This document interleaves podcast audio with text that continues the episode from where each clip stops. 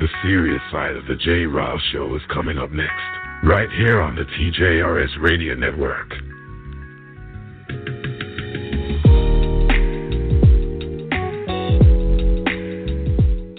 My father's conversation with me was daily. My grandfather uh, talked to me as a, as, a, as a black man from Augusta, Georgia, growing up in the Deep South. Frightening.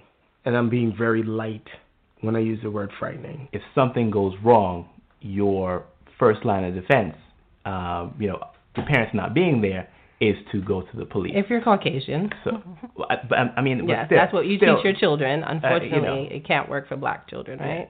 Being an African American is a wonderful thing. It's a wonderful blessing. You have come from great people. What I love about you as my son is I remember when we thought about having you and, you know, knowing that we wanted you and watching you grow. You are the Muhammad Ali, you are the Malcolm X, you are the Martin Luther King. You are an amazing young man, and the future is yours. And I will do my best to make sure you're safe. That's it. I love you.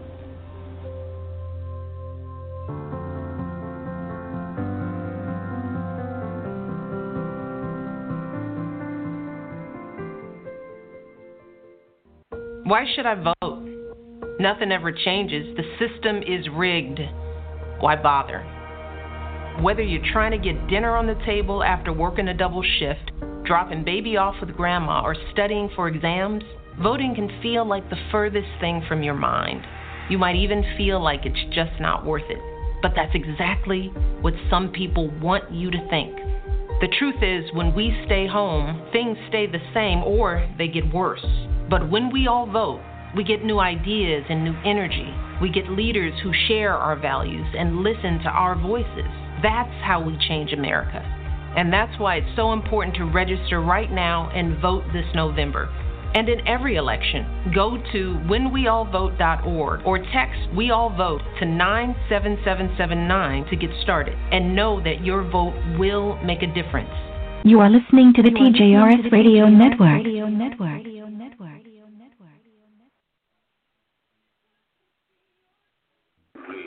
Welcome to the serious side. We are experiencing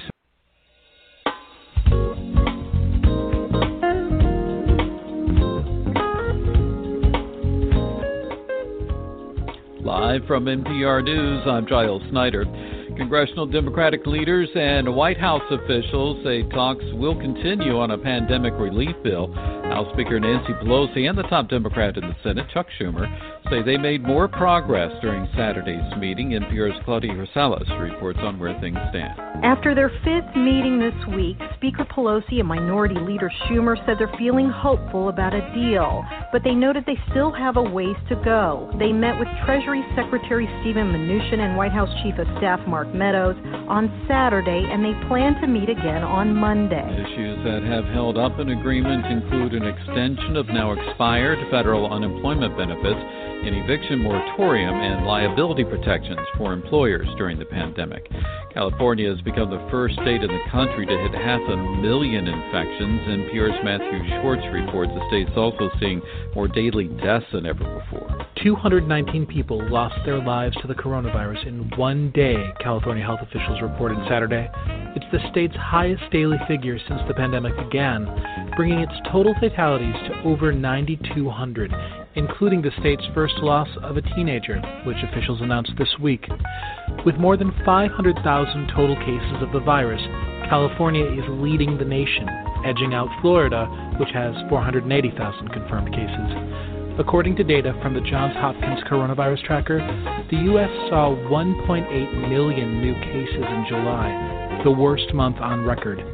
Matthew Schwartz, NPR News, Washington. Overseas, a rise in coronavirus infections in the Australian state of Victoria has led officials to declare a state of disaster, and Rachel Bongiorno reports that officials are now imposing the tightest restrictions to date, including a nightly curfew and limits on shopping, exercise, and education. The state had largely beat the virus in early June, recording only a handful or no new cases a day.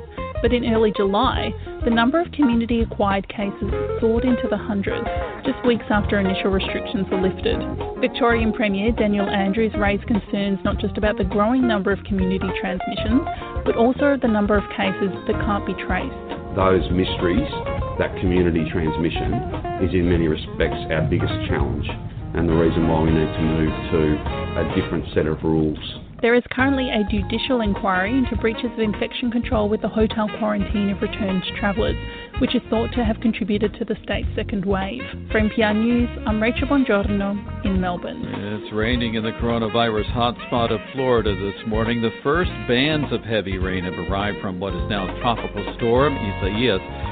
Forecasters expect that storm to move north along the state's coast through tonight and then head for the Carolinas tomorrow.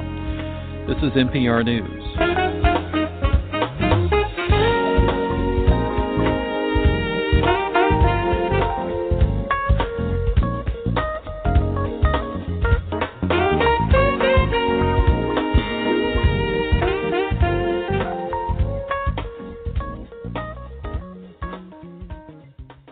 Coming up next on the serious side.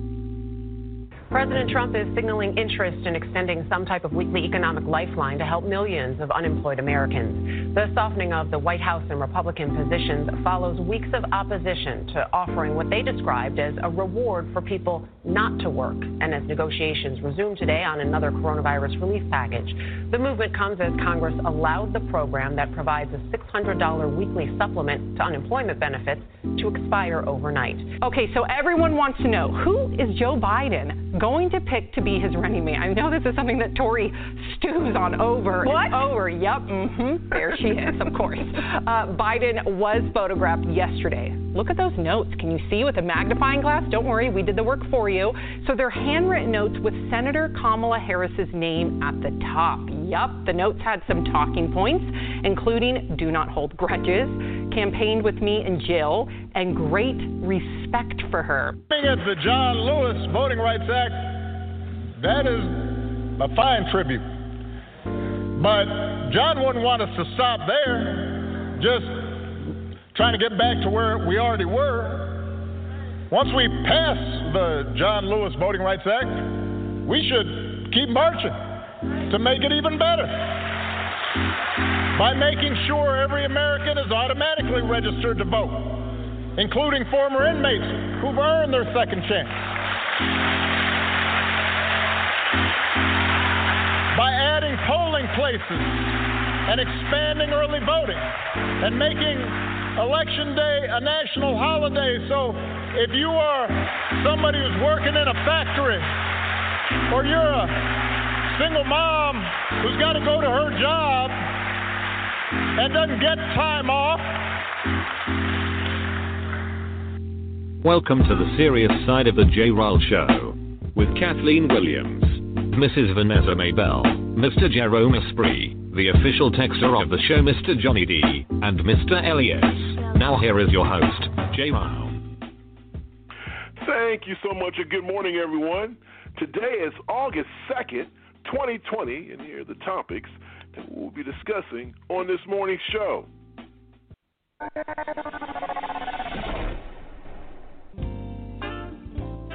Expired benefits. On July 31st, the extended unemployment benefit of $600 per week will expire while Republicans in the Senate took their August recess. Imagine that. FYI, the Dems canceled their recess until this thing has been resolved. Good gracious alive, what the hell's going on in America? And the winner is this past week, cameras got an up close shot of Vice President Biden's notes at an event. Guess whose name was at the top of that list? Here's a hint the initials are KH. Kilo Hotel for my military people out there. And saying goodbye to a legend this week, the nation honored civil rights icon John Lewis. The service was filled with tribute songs and praise, but it was one but it was the remarks of one speaker that got everyone's attention. Hmm, We'll talk about all that more right here on the serious side. But before we do that, as always, I have to introduce you to some of the best people in the business. And let me tell you, this lady right here, she is my big sis.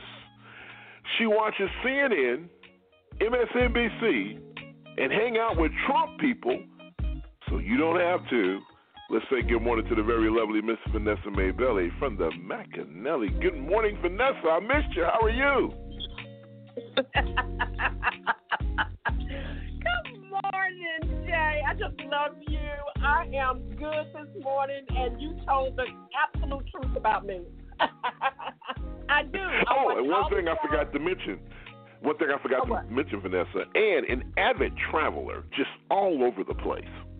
God, I to can't wait to get back on a cruise ship. And Vegas is calling all of our names. I ain't lying. I'm not lying. I'm ready to go. Okay. So anyway, I'm so glad to be here. Thank y'all for joining me. Those of you who are on my Facebook page and y'all, I told y'all to come join me this morning. Uh, good morning to you guys as well. Good morning, and thank you so much, Vanessa. The man who I call the educator brother. When I tell you, this guy, when you talk about the ascension of someone, when you see someone when they're in their young days, when they're young and foolish, like we all were at some point in our lives, to see them blossom, turn into a butterfly, turn into one of the most distinguished men in radio. Let's bring this guy in, the one and only Mr. Johnny D in the place to be. Man, good morning. How are you, sir? Good morning, good morning, good morning. Um, first, let let let me say thank you to to my creator and maker for allowing me an opportunity to see this day, and then also, if I can ascend from that that outstanding and uh, possibly true uh, introduction. Um, I do want to just say thank you for the kind words, my brother. Um, it's always a pleasure to be part of the broadcast. Um, of course, last week uh, we were all tasked with doing other things, and uh, Miss Vanessa, certainly it is always a pleasure hearing your raw and uncut and uncensored and informed version of of today's America. And, and, and Jay, if you, if, if you recall, if you recall the the the blasphemous comments spoken by uh, the I, I don't even know if he's a presidential hopeful uh, Kanye West, you know, where he talked about um, I, I, our, our sister Harriet Tubman. You know, Harriet Tubman was also a a, a, a a operative, a counterintelligence operative, uh, and, and crossed the lines and, and, and helped the Union soldiers uh, infiltrate those Confederate soldiers. And I guess that's what Ms. Vanessa is doing when she's uh, amongst those Trumpers. So actually, in there, um, definitely. Well, well, you you. You, you keep doing your, your, your counterintelligence with, with that group right there so that we can know exactly what they're thinking. And, and again, I think uh, all of us have said at some point that's why we tune in on, you know, our American network and Fox News so that, you know, we can hear a, a broader perspective of what everybody is thinking because until you actually know what a person thinks, then you don't know what they're planning to do. And that is just, uh, again, I think, an admirable uh, aspect of, of Miss Vanessa. Uh, Dr. Williams, Jerome, Les, uh, Jay, and to those individuals who allow us an opportunity to come in to their homes each week. Uh, I thank you, and I'm looking forward to the broadcast. Hey, man, love you to death. And the man who gets the first and last word here on the serious side, you know, he's really the host with the most. He is the man. Uh, what a great American. What a great black man. What a great father figure.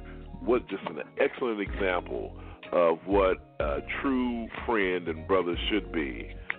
The one and only Jerome Esprit is in the house. No, I'm just joking. Mr. Elias is in the place to be. Good morning, Mr. Elias. How are you? wow, that, thank you for that. I was like, hey man, you must have got some last night because you're giving out compliments like they're hundred dollar bills. trying to today. tell you, Oh, that's not what happened. That's for damn sure. But thank you, Mr. Elias. Continue on, please. Good morning to everyone. Good morning, Hawk. Good morning, Nessa. Mwah. Good morning, uh, good morning, my brother. Good morning. Kathleen. Uh, good, mwah. good, good morning, Mariana Music, and good morning, Jerome. Wow. Wow. Jerome. Tell you what, this is the first time the intro music actually ran out before we got into the show. All right, Jerome, our dear colleague Jerome joins us usually mm-hmm. after his commitment with Clear Channel Radio. Kathleen Williams, obviously, with everything starting to reopen, and you know what she does on Sunday because we talk about all the mini hats that she wears. So she's not here this morning, but hopefully she'll stop by and say hello. But until then, we'll hold it down for you 347 850 1272 347 850 1272. Like Johnny D said, we were out last week, but we're back in the place to be. We have a lot to talk about. So without any further ado, let's get it started. President Trump returned from Florida Friday night just as unemployment benefits for up to 30 million Americans ran out with no immediate extension from Congress. The Democrats do not care about the people of our country. They don't want to do what you should be doing for the people of our country whether it's unemployment or anything else. President Trump pinned the blame on Democrats after the White House said it put several proposals on the table. We don't have shared values. That's just the way it is. So it's not bickering. It's standing our ground. Democrats want to keep the $600 weekly unemployment payment through next January. Republicans and the White House have offered a shorter term extension at a reduced rate. So we call on Capitol Hill to uh, get serious about their negotiations. The president is serious about the negotiations. We're willing to engage. The Senate adjourned for the weekend while the House canceled its August recess until a deal is reached on a broader coronavirus rescue package. This is going to be the greatest election disaster in history. Meantime, President Trump renewed his attacks on mail in voting as concerns surface about the U.S. Postal Service, now overseen by Louis DeJoy, a Trump ally. CBS News has learned DeJoy forced cost cutting measures leading to undelivered mail piling up at post offices across the country fueling fears about the agency's ability to deliver ballots in time to be counted. We're putting in all the resources you can. We're not prepared for this. They're not prepared for an onslaught of millions of ballots pouring in. They're not prepared. They're not prepared. You watch. They're not going to announce anything on November 3rd. They're not going to announce Today, President Trump could take action on another front. Last night on Air Force One, he told reporters he plans to ban the popular social media app TikTok in the United States, though it's unclear how he plans to do that. The administration has expressed concern that the app could share Americans' data with China. However, TikTok says it is committed to user privacy. With all the things that are going on in America, this man is talking about some damn TikTok. He's talking about the election where there are people out there who have lost their extended benefit for unemployment. What type of nation is this? Mr. Elias, let me start the conversation off with you. What the hell is going on here? And why do people continue to put up with this nonsense that the Republicans are doing? Well, Jay, uh, you know, race plays a big part in that, man. This guy says everything that they want to say, but they're scared to say it, or they're, they, you know they're, they're picking up right where where they wanted to leave off. So the bottom line is, you know, the, the Republicans don't give a damn about the American people. They don't. Why couldn't you Why couldn't you extend a six hundred dollar budget for for unemployed people that are looking for jobs and can't find them? There's no jobs out there to be had. The unemployment rate is still going up, up, up, up, up, up, up. There's jobs here and there, not everywhere. So the bottom line is they don't give a damn about you. So you keep voting for the same old stuff you're gonna keep getting. This guy, and they, they, when the times are hard, he's telling you who you can depend on, not the Republican. And for him to sit there and say the Democrats are, are, are holding up progress, they're, they're, they're trying to keep you keeping keeping your bills paid. It, it is just I don't I don't understand how anybody could vote for somebody who does not give a damn about the American people. I don't. I don't. It it, it befuddles me, and I'm I'm I'm just like unbe- I'm unbelievably shocked at these the things that are going on there, and and, and the Senate and the and, you know the Senate is just they, it, it, the bills just go there to die. So they're not going to give you an extra six hundred dollars a week so you can feed your family. No, what they want to do is take your money, take the money and give it to a large corporation who don't need it because that's where a lot of the money went to. I looked at it and in uh, Illinois at some of where the money went to. It was it was people that were that that are millionaires and billionaires who got this money, and all they all they were saying is that they didn't want to lose money. They were, they, you know, come on. You know, you've made money for years and years and years. Give some back. I understand about generational wealth, but give some back. Be be be be something about something. I own houses in I own houses in Gary, Indiana. I forgave two months rent on each one of those houses for the for the ladies that rent in them houses because God because that's the right thing to do. Just just just have a heart sometimes. It's, it's ridiculous the way they, they do business. You know, you've always heard the term not a hand out but a hand up, Vanessa. But once again, just to kind of piggyback on what Mr. has said, um, you know, we have Republicans who actually went on August recess while there are Americans out there trying to figure out how to pay their rent, how to put food on the table for their families. And here's the thing that's troubling about it, Vanessa. I don't think they're going to pay a political price. And I think that's one of the reasons why they continue to do what they do. What say you in regards to what the crisis that this nation is currently facing with the Republicans not extending unemployment benefits or reissuing the moratorium on rent and mortgages? Okay, well, you know I'm the rebel on the page, so let me play advocate here. As far as rent goes, I think they should continue it. I think it should be based on your income that is coming in because your income might not necessarily be your job. There are some people that have income from rental properties, and I'm speaking of what I know for sure. So I think that you paying rent or a mortgage or any of that should be based on your W 2 or not W 2, but your income tax paperwork that you turned in because there are people that got money come from uh, every other areas and they are faking and shaking like they really need that money and they don't. The next thing is they had announced that it was going to go from $600 down to $200. And Bobby and I was looking at it come across my phone, and I kind of screamed. And this girl said, "Well, what are you screaming for?" So I told her that it was going from 600 to 200. Do y'all know what this young lady said to me? She said, "Damn, that means I got to go get a job because I can't live on $600." Okay, so I said, "What?" She said, "Why would I look for a job if I'm getting more money from unemployment?" So, okay that's one of the reasons why the Republicans don't want to keep it at six hundred dollars because people are getting more money than if they were working.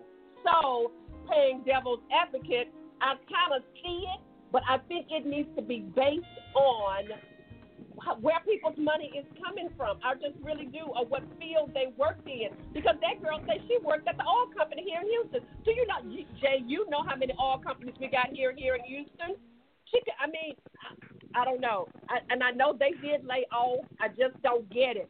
I just don't get how some of these people are like, I'm gonna stay on unemployment. So, well, okay. The next, wait, Jay, wait, Jay, wait, because on another one, I probably won't say much.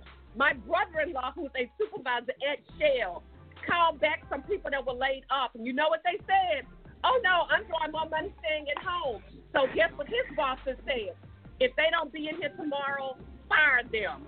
So I'm just saying, some people really, really, really, really, really need this money because they got three, four, five children. In certain states, there is no jobs. But there are other states, Jay, that there are jobs, and people need to stop playing and release the money for people who actually need it. So don't be mad, but I'm just telling y'all the truth. All right. Well, here's the deal, and let me say this to that. And I'm going to go to Johnny next. Uh, the the bottom line is, is that you know, yeah, I hear what you're saying, but there are a few people. It's like when Trump talks about, you know, uh, this whole thing with uh, voting by mail.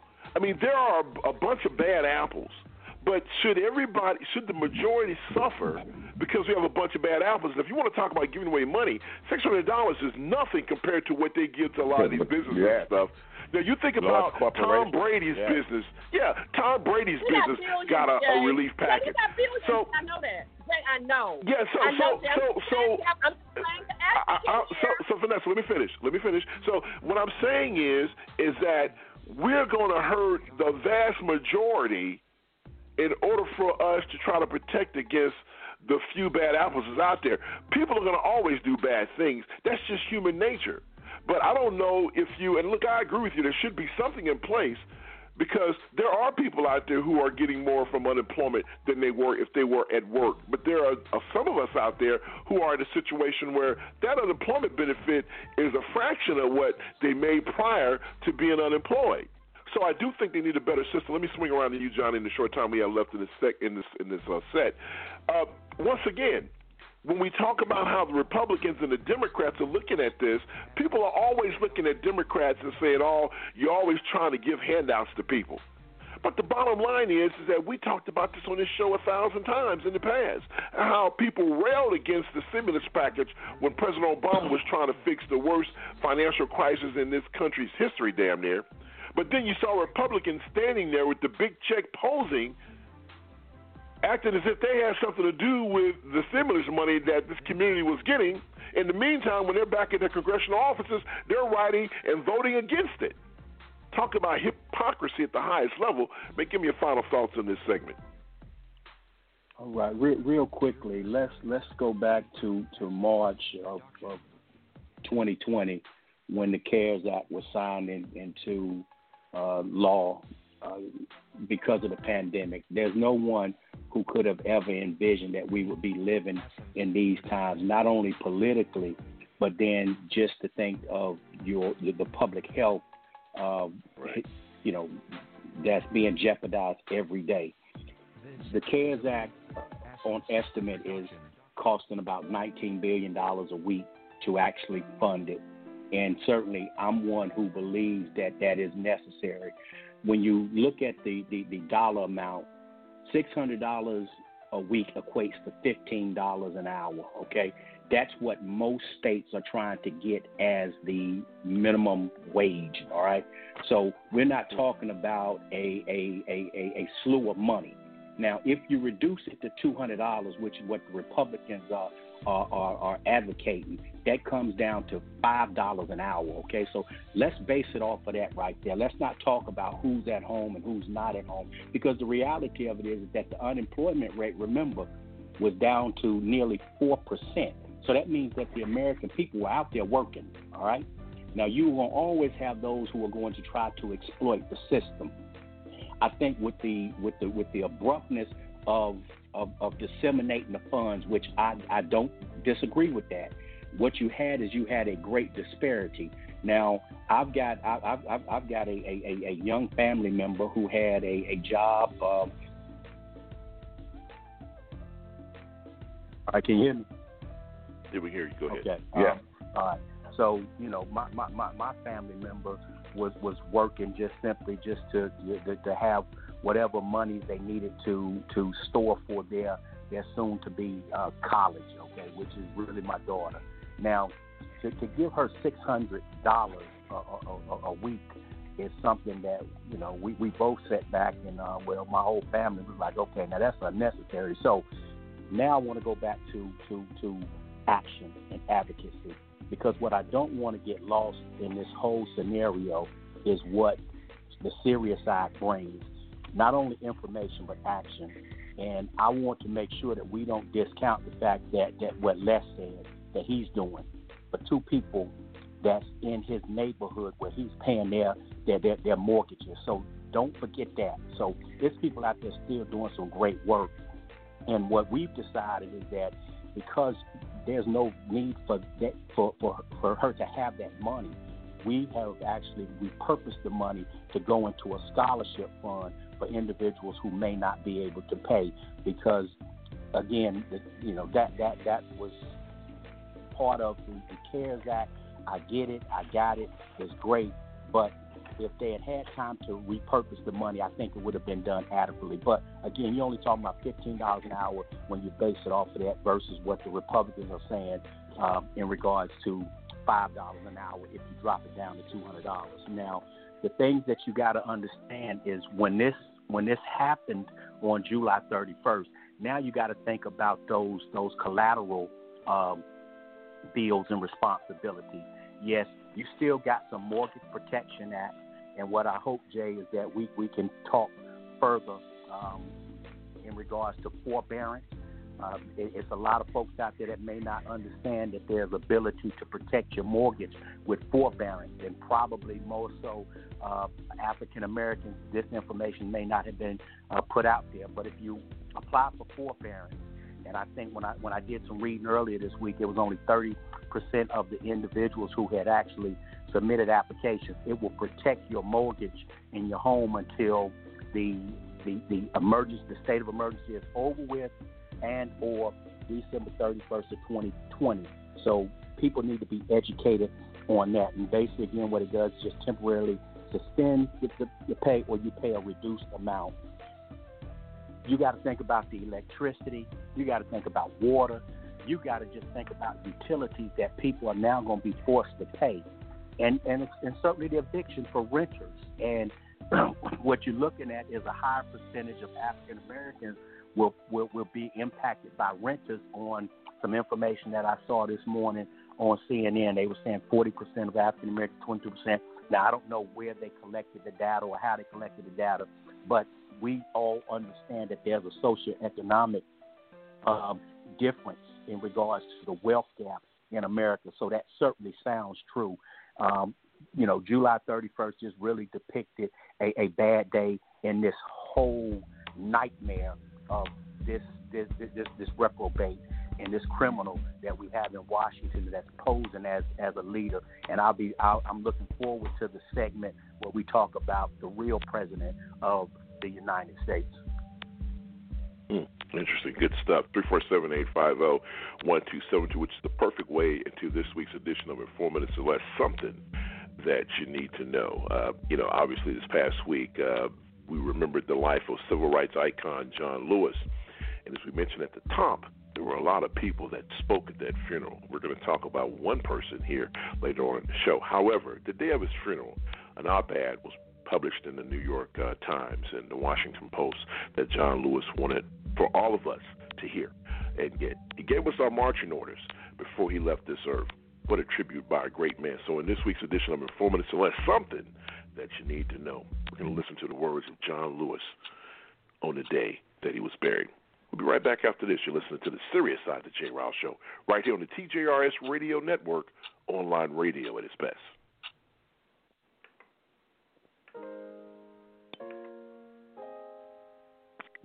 While my time here has now come to an end, I want you to know that in the last days and hours of my life, you inspired me. You filled me with hope about the next chapter of the great American story when you used your power to make a difference in our society. Millions of people, motivated simply by human compassion, laid down the burdens of division.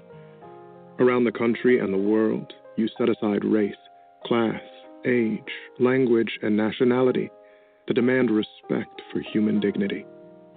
That is why I had to visit Black Lives Matter Plaza in Washington, though I was admitted to the hospital the following day.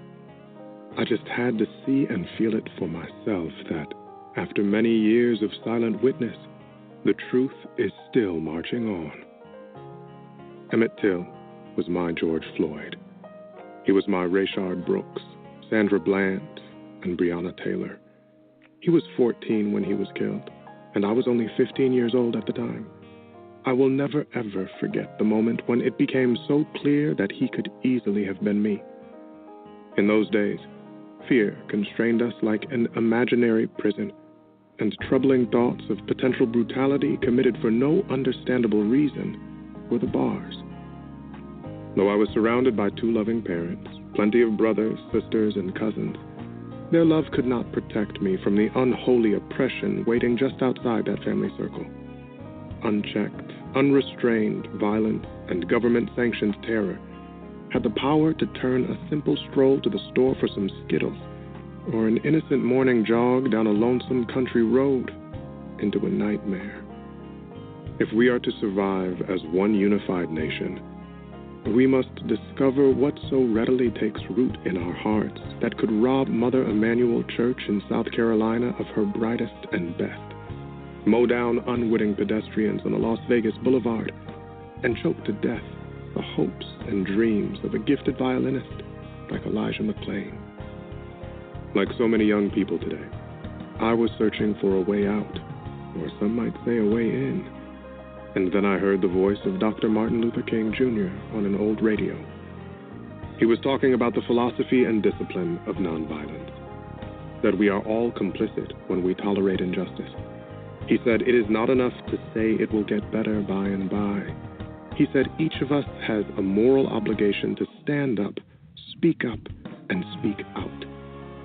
When you see something that is not right, you must say something. You must do something.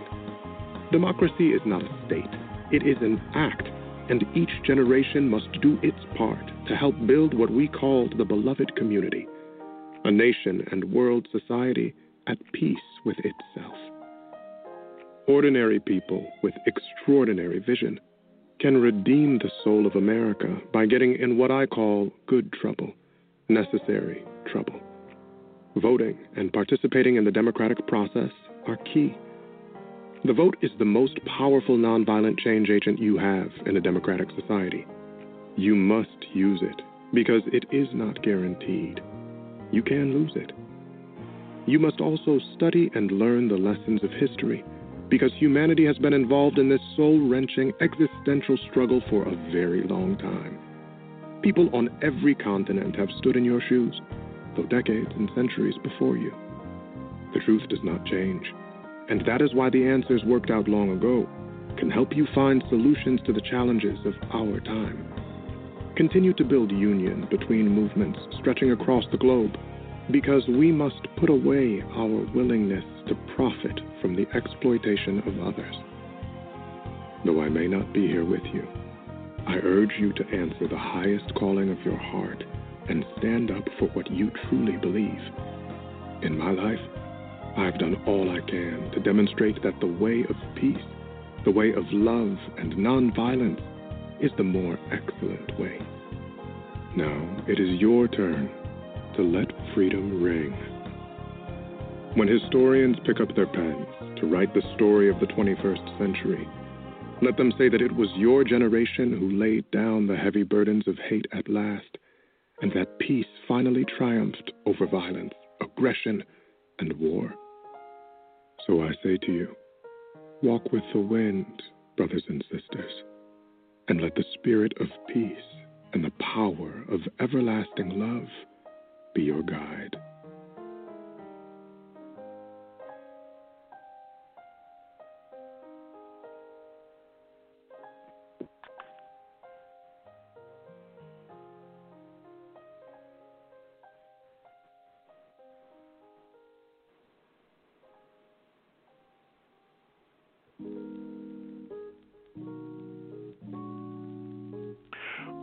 Welcome back in 347 850 1272. You listen to the serious side of the J. Rouse Show, which happens every Sunday morning right here on the TJRS Radio Network, online radio at its best.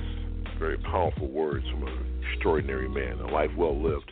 We'll talk more about John Lewis in the third and final set. Uh, the chat room is open. You can be a part of it read. Put your comments there. If they're good comments, we'll read them during the chatterbox section of the show, or you can uh, place your comments on the social media sites that we monitor throughout the course of the show. It's time for the topic for the second set. What do you all think of Harris as his possible running mate? Before I get too eager beaver over here, who's just dying, salivating to talk about the possible VP pick. Uh, what do you think, Erica? Who do you think the VP, VP pick will be?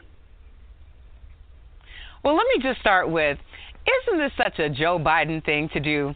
Like, we find out if Kamala really is his VP pick through a piece of paper that he happens to be holding. That's like so classic Joe Biden. So Biden I said from the beginning that it's very. Um, but, you know, I've said from the beginning that I think Kamala would be a great VP candidate for Joe Biden. Um, obviously, they agree on some fundamental issues, but they represent a spectrum that needs to be represented in all of its intricacies. It's the talk of the town who's going to be the second tier if VP Biden becomes President Biden. And so now uh, we're going to jump in the fray like everyone else. Let me start off with you, Vanessa. Vanessa, isn't it such a Joe Biden thing to do where the cameras caught notes saying, hey, This is a person. She's strong. She's intelligent. She she doesn't hold any grudges. We campaign with her. So is it a shoe in that Senator Harris will be the next vice president of the United States, or at least the nominee, and possibly the very first not only woman but African American woman to become VP of this great nation of ours? okay, so this same topic was on Al Sharpton's show this morning on 102, and so people mm-hmm. were calling in about her, and it was hilarious. But I personally, and I always have said this, I don't want Kamala Harris to be Vice President of the United States. I want her to be the Attorney General taking uh, Barr's place for the United States. But whoever he chooses, I'm going to vote for that person. And I, and the word is on the grapevine, on Facebook, on Joy's page, and the other page, Homo's page, and everybody else's, is that he dropped that on a piece of paper like that for the media to actually get it so that they can talk about it, so that he can hear what people thought about Kamala Harris being his VP. People think he did it intentionally so that they could track what people think about Kamala Harris being his VP. Now, that's the word on the street on, on social media. You really and truly think that he, uh, hmm, that's interesting. Johnny D, what about you, man? You, you think that Joe Biden was well enough and savvy enough to say, hey, let me write her name on the top of these notes, and hopefully a camera will pick it up, and uh, we just want to see what's going on. I mean, I mean, listen, maybe he did, but. But his, look at who his campaign person is. His campaign person is that sister that be on CNN. So yes, she is savvy enough to do that. Mm, interesting. All right, Johnny D, floor is yours. What do you think, man? You think that uh, you know the VP, former VP, set that up just to get uh, just to see what the people thought of uh, Senator Harris, or do you think that uh, you know he is seriously considering her as the one, or is she the one, based on the fact that the notes were it outlined and addressed all the things and issues that people thought that they would have if she would become, if she were to become the VP pick for the vice president. What say you? Yeah. Well, let, us just be honest. Uh, I, I, think Joe Biden has certainly benefited um, from a political standpoint based off of the, the news coverage being shifted heavily towards, you know, this, this health threat and concern, which is rightly so, you know, uh, COVID. So the less he has to speak, the less he has to be out in front of the cameras live, probably the better served he has been. So do I think it was intentional? Certainly not. Uh, I, I think that that note was written based off of, uh, you know, just a, a, a, a intuitive uh, group of media professionals that saw an opportunity to to eavesdrop in on his notes and they took advantage of it. Uh, clearly, you can look at it as as a means to set back and mitigate uh, what happened during the the um, the uh, Democratic uh, primaries. Uh, you know, certainly, you know, even all the media sources says that she is a, a, a one that's being strongly considered along with Elizabeth Warren and someone that I'm hearing recently now, um, Congressman Karen Bass. Uh, his name is being thrown out there, and uh, like I say, I'm, I'm I'm still riding hard with Susan Rice. I just think that she's day one ready, and as I said on many occasions, I think uh, whomever the uh, the, the, the, the vice president is is going to have to be one that's going to mend and refoster relationships and Susan Rice doesn't need any introduction to those world leaders in the world stage. Uh, her work has been vast in national security, and certainly I think she is the only one that, that is day one ready. Mm, that's interesting because she's, you know, you're right. She's had, she's been on the stage, on the world stage. Leaders know who she is. Uh, she has a very presidential aura about her, and uh, I agree with you, Mr. Elias. What do you think, man? Do you think that uh, you think it's a shoe in? I mean, because he said he would do it next week. He would pick the person next week. Now there are reports saying that. Uh, he's it's going to be within the next two weeks, and and maybe it's because of the fact that he's hearing from people saying, hey, maybe you should pick this senator, maybe you should pick that senator. Who do you think is going to be the one? Do you think that the notes all but concealed what a lot of people already thought? that uh, Kamala Harris would be the vice presidential pick for, or the running mate for the former VP. Well, you know, some Joe Biden has always made a lot of gas, man. So, wow, is this another one? You know, I, I, man. But isn't it look, gaffe, Mr. Elias? I mean, come on. I mean, I, I can't, isn't it gaffe? It's his notes. Why He would had he- him in his hand. I mean, I don't know Why what else do you do. Why would he have that? Why would he have that note in his hand though? Why? It was, Because he had wasn't just spoke. the vice president. Okay, he, He was about spoke, to so speak. I mean- have- okay, why would you have that note in your hand talking about that? Come well, on, man. I, I don't know. I, I you know, listen, people. You you're giving a speech. Why are you gonna put that out there like that? Come on. Why Well, he didn't listen. that? Hold on, Miss Elias. Hold on now. Wait a minute. He didn't put anything out there. Matter of fact, I'll go after I saw this.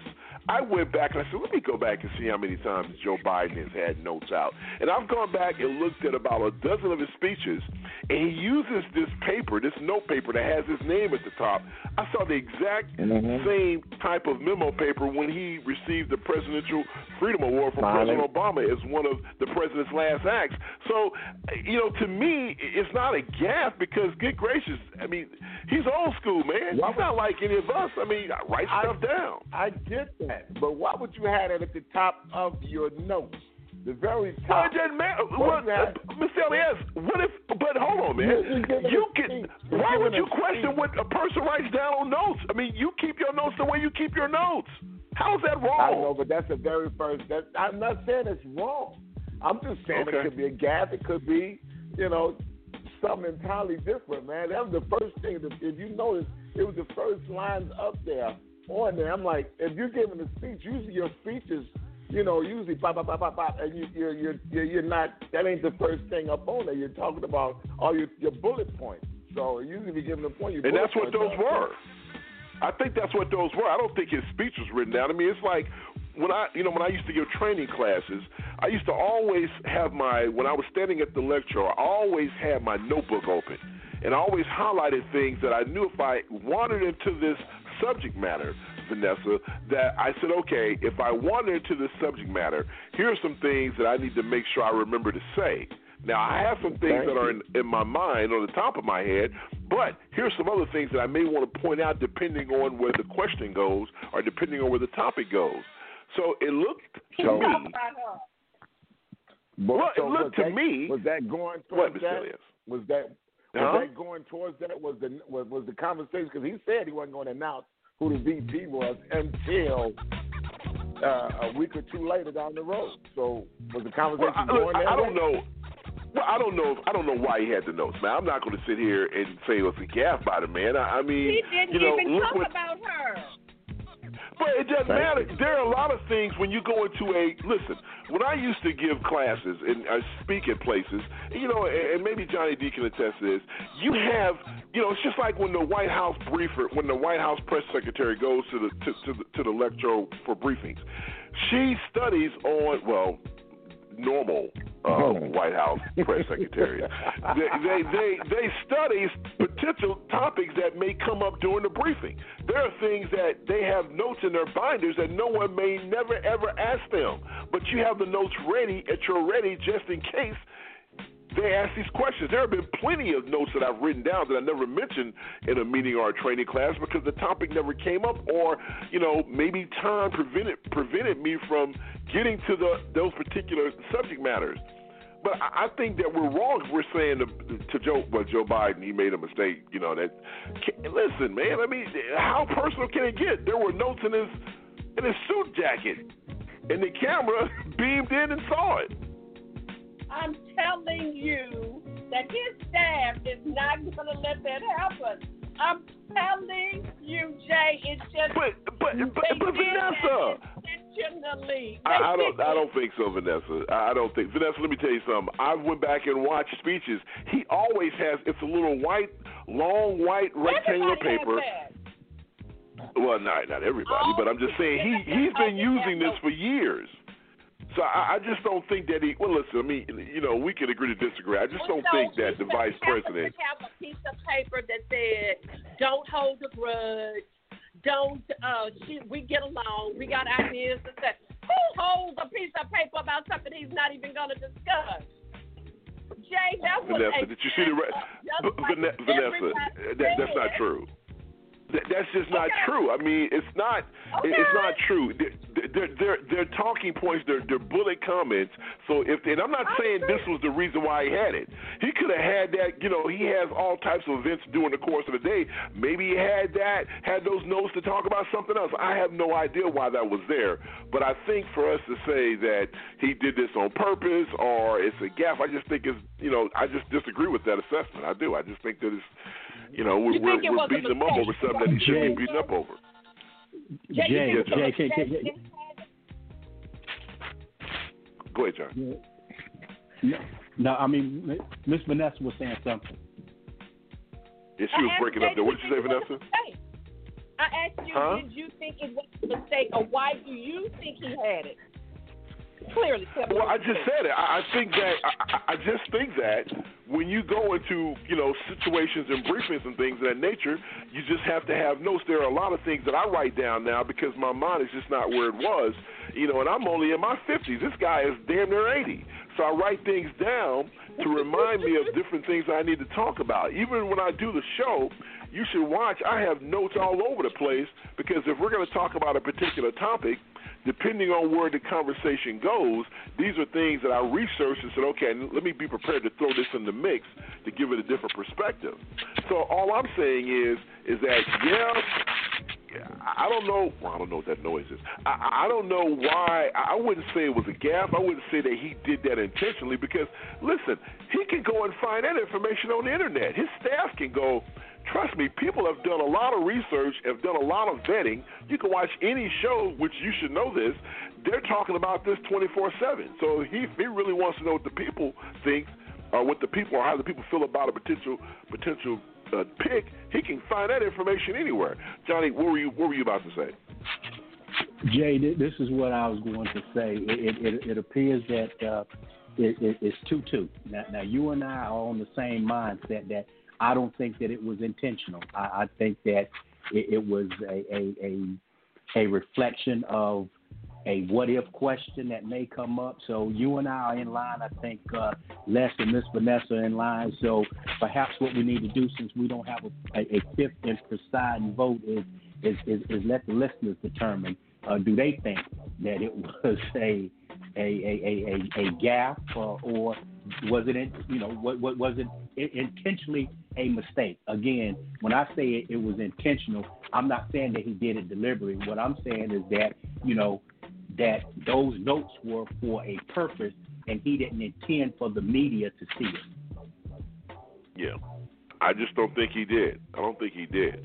But but here's the bigger picture on this. Um, a lot of people, when they did a poll, Mr. Elias, they said that the poll indicated that people wanted Elizabeth Warren to be the pick because they felt, now check this out, they felt that she was more in tune with policies that dealt with African Americans than the African American women that were on the short list to become VPs. And okay. polls are saying that in the beginning, at least I haven't seen what, what the polls have said here recently, but in the beginning, the polls were like, hey, pick Elizabeth Warren because of her policies uh, for progressive change and for policies towards African Americans. What say you? Well, you know what, man? Come on, brother. well, well, where are you? Okay, are you going where? How can a white person know more about policies for black people than black folks? Is that where you going with this? Yes, yes, yes, yes. Well, that's an unfair statement. Come on. Why, why, how? How's it unfair? Do you know what it's like to be black? You know what it's like to be in my shoes? Yeah, but okay, okay. What? So why what? did people? So why did people? Okay, so why did most Democrats poll picked her? Why did? If that's the case, Who why didn't you know Cory Booker's campaign never got any ground? Uh, Kamala Harris's campaign never got any ground. So gain any ground. So why would people think and she Elizabeth would Warren be a better person? Warren, and Elizabeth Warren lost in her own state. So what's your point? Well, that's true. That's true. I'll give you that.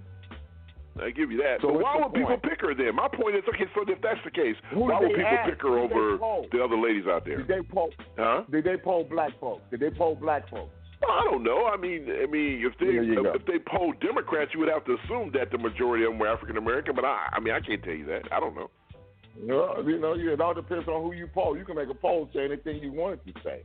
It all depends on who you poll. On, I'm not going to. Okay, well, okay, well, no, okay, well, let, us take a poll right here. Let's take a poll with us. So, so is everyone on this show saying that, you know, only a black person can write policies that are beneficial for African Americans? I would, I would. That, no, let's ask. Let, let's rephrase the question. How many of okay, us believe that a black person would know what's more beneficial to a black person than a white person? That, but that wasn't the original question, though. The original question was policy. Mm, okay. Policy would be beneficial to black folks. okay, so then why are we rephrasing the question? Then the question is the same. So, okay. do you think a white Okay. person? Do you think a white person? Do you think a black person is is better suited to write policies to affect African Americans than, than than a white person? Right? I mean, but go back and look at some of the greatest legislation that's ever been signed. True enough, it was back in the day when black folks didn't have a seat at the table, but nevertheless, Lyndon Baines Johnson And they found were some very important. and they- yeah, they were pushed by black folks to make him. But if they wouldn't have been pushed by black folks to make Lyndon Johnson sign those those bills, guess what happened? He wouldn't have have, have signed them. He Well, would have think get that their neck stomped on and everything else done. Come on, stop. Well, well, I think they. Yeah. Well, I think they fell it. Well, I think, Mr. Elias, they fell into what people have fallen to. What we're witnessing right now with George Floyd. You know, the bottom line is when people saw what happened to George Floyd, it just initiated something. It made the inner No, good for a lot no, of Americans said, no. "Wait a minute, yeah, it is, Mr. Elias. 'cause Think about it. No. all that stuff took place when they saw Bloody brought to the Sunday in Alabama. When they saw those cops turn those hoses and beat those kids and beat all those people, that's when America was like, oh my God, what the hell's going on in the South? Because before, no one Johnson really saw it play out. Lyndon What? Johnson had changed policy till King came to him. Martin Luther King came Okay, to but what Lyndon I'm, Johnson but that happened. his hand. Okay. I'm not gonna argue with. Okay, Otherwise, right, you think he would have changed the policy?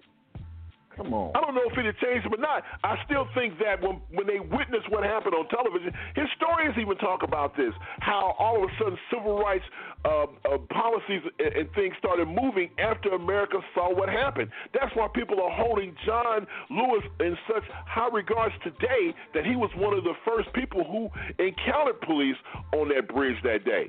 And when the nation saw that, because there, you know, listen, I'm a history buff. I remember when it, uh, I, I was watch, I watched a lot of documentaries, and read a lot of things on the Kennedy administration, and when this thing played out on television, you know, Robert Kennedy, who was the Attorney General at the time, went into his brother. We got to do something about this. This is this is crazy. So I think that the media played a role in that, played a role in getting this thing going. Because when people see this stuff, it's a whole different ball game. I think most people are good, Johnny, in their depth. But, you know, the bottom line is when it's exposed for what it is, then all of a sudden people say, wait a minute, the better angels emerge, and, you know, we just can't see other human beings being treated like this.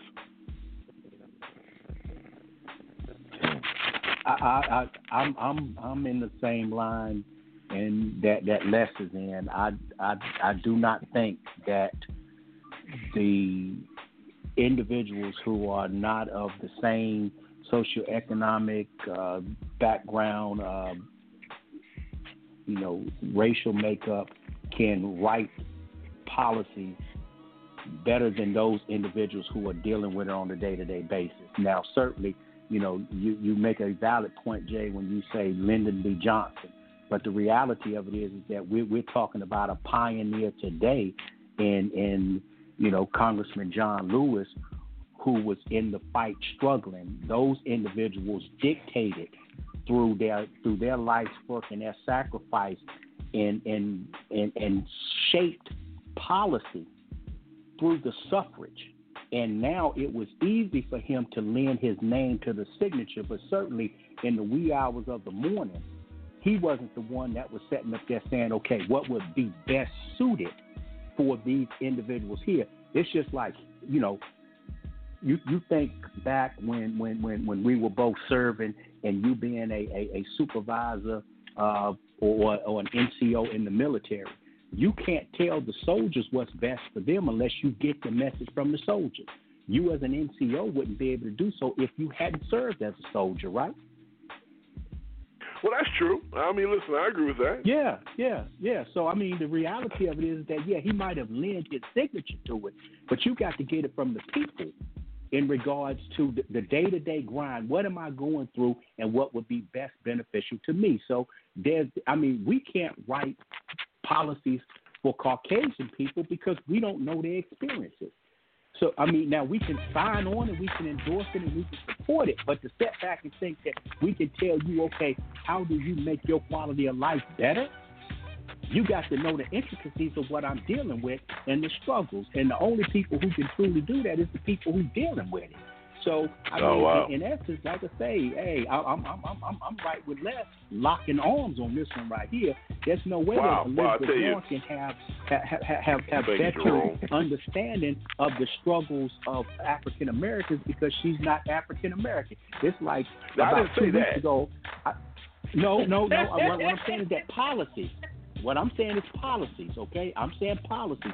Now, let's not be deceived because we talked about this a couple of weeks ago. Now, as as as and, and again, I, I I'm- not committal to, to Joe Biden having to select an African American female, although I think we got great political capital here, so we need Uh-huh. to take advantage of it as a as a people. But the truth of the matter is, is that in this particular vote right here, okay, we got to understand that the demographics will be as such.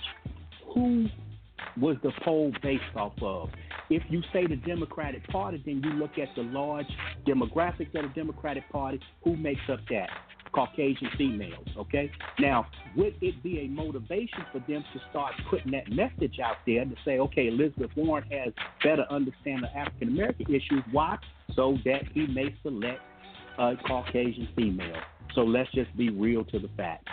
Oh, wait a minute, hold on. Now, I don't know if I agree with those numbers, but okay, I'll give you that. All right, Vanessa, give us, take us out of this set. Get you, you got the last word, sweetie. We got we got we got somebody else there. okay, real quick. I, I you know what? I ha- if you're not black, you can't tell me how it is to be black. Um, that's where I am with that. Oh wow, sweet and, and, and straight to the point. All right, so there's someone else that Mr. Elias is referring to is the one and only Mr. Jerome Esprit. He is here. We have to get the break. You will hear from that man. First thing on the other side. You're listening to the serious side. My goodness, what a show. My goodness, what a show. All right, we'll be right back after this. Don't you go anywhere. It's a Sunday morning. It's uh, the first show in August. And I tell you what, man, we're less than 100 days from the election. Can't wait to talk to you on the other side. You listen to the serious side of the J. Rouse Show. We'll be right back after this. Don't go anywhere.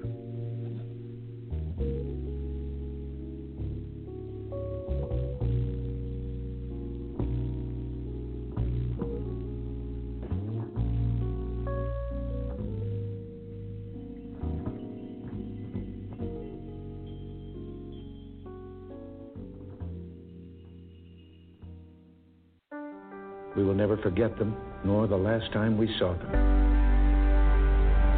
They've slipped the surly bonds of earth to touch the face of God. Those who are lost now, their legacy must be our lives.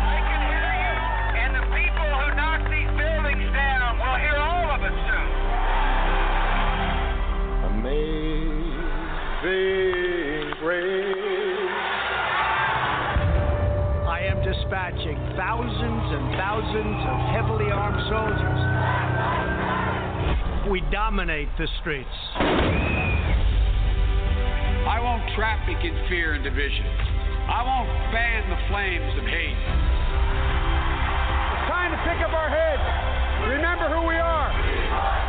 This is the United States of America.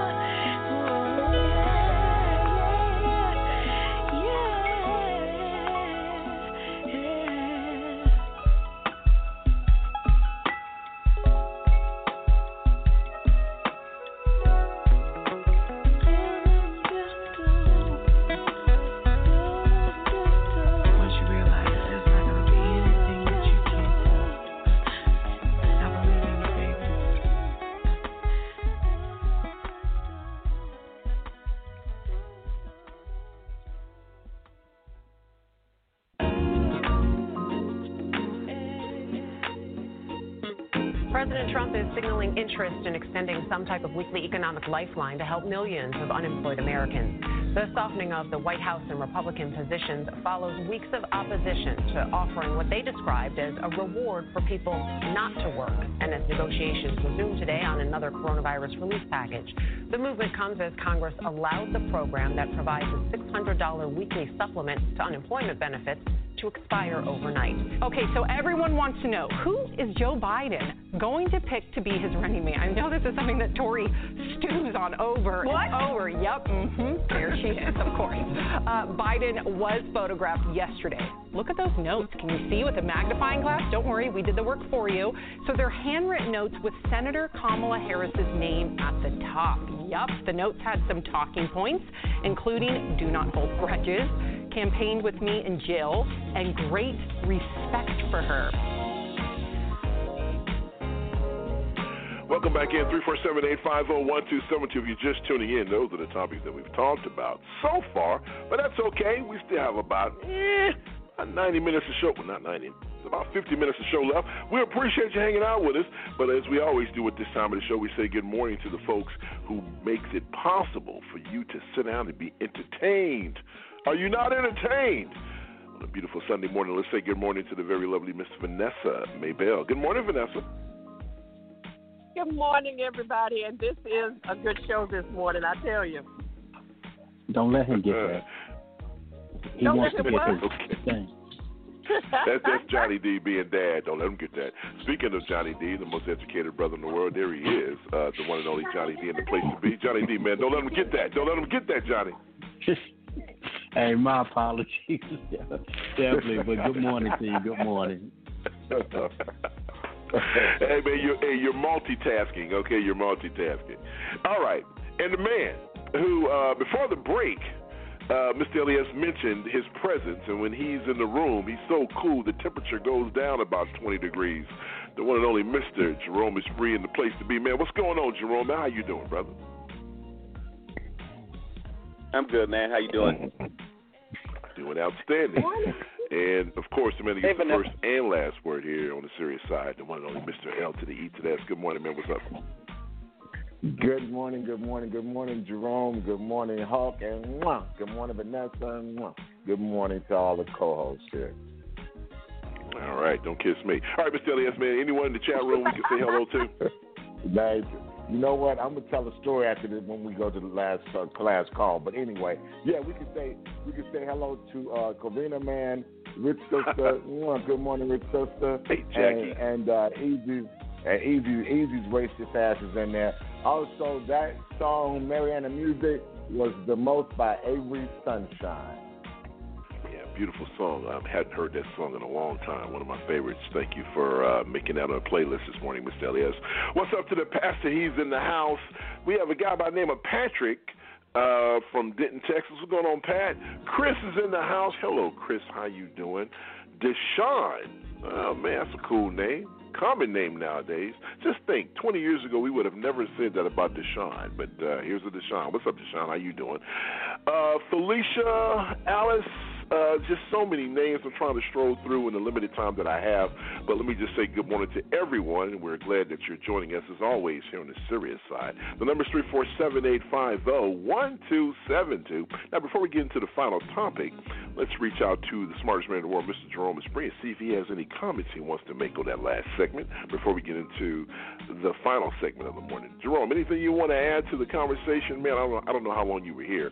Uh, anything you want to add to that topic, or should we just move on? Well, you know, I I just heard the the um, towards the end of the conversation where you were asking about. Um, I I guess it was hair. Come out. You you were asking the question. Did I guess does the person have to be black to understand black people's issues?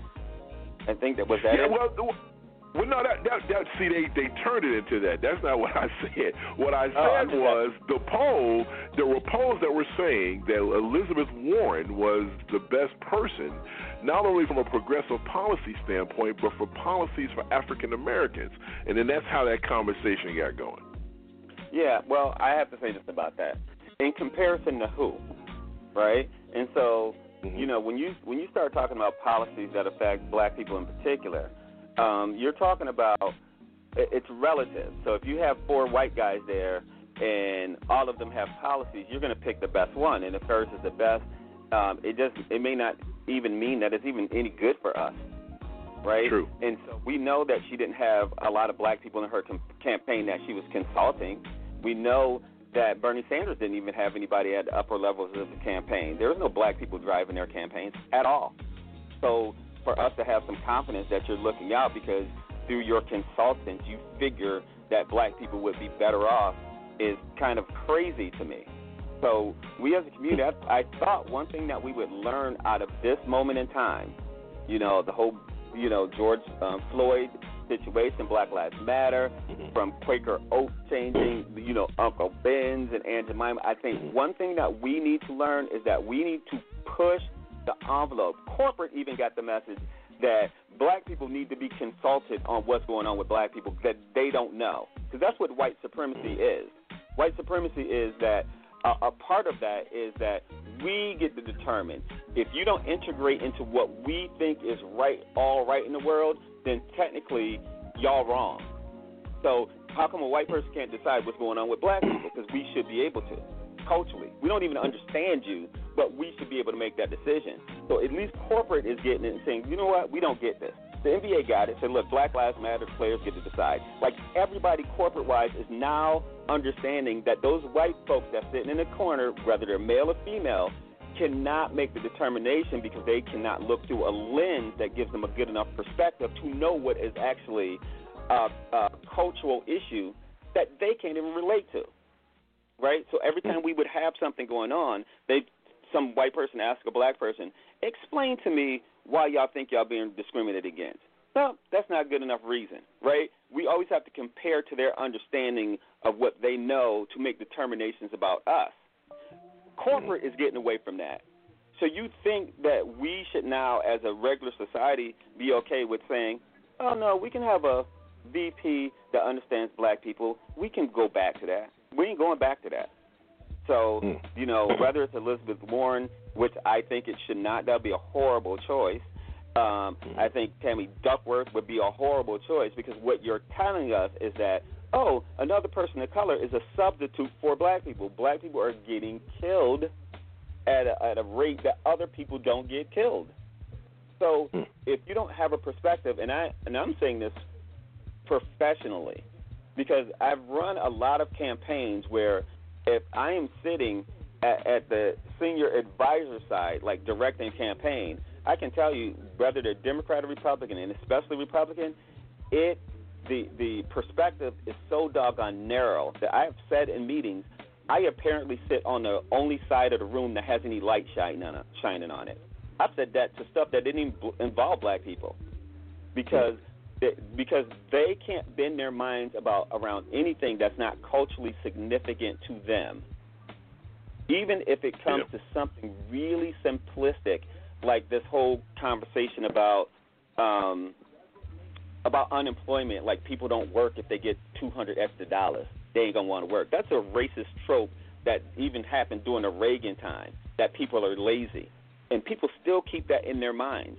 They don't realize that extra six hundred dollars is out there because they because people aren't working, people aren't shopping, people aren't buying stuff that they don't have to do as necessity. So you needed to put an extra couple hundred dollars into the system so that our economy wouldn't tank. That's where that money was going. But Republicans are cleverly shifting that back to making it about being lazy. And people are falling for that nonsense. So we Yeah, have to be are, man. smarter. So again, so when we talk about the VP stuff, um, you know, Kamala, Har- Kamala Harris, she should be automatically disqualified. Like we cannot keep getting put back into a, into the conforming, and I don't think anybody's really buying that. And and fortunately enough, I think Joe Biden is the only person like that was running on the Democratic side that we could have actually got some kind of balance in. Because Yeah, minimally, he has sat around a black man for eight years and he saw how differently black people think.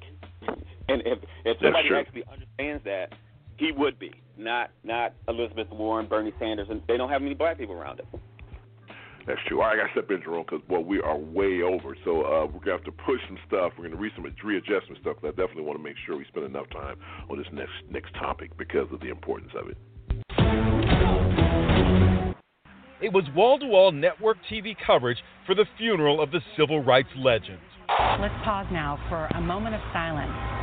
CBS, ABC, and NBC broke into regular daytime programming to carry the funeral without commercial break for more than three hours. It was a service filled with quiet poignancy, a tolling of bells,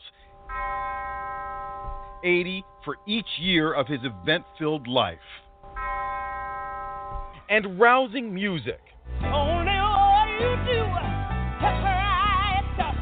All mourners were required to wear masks some emblazoned with John Lewis's famous phrase, good trouble.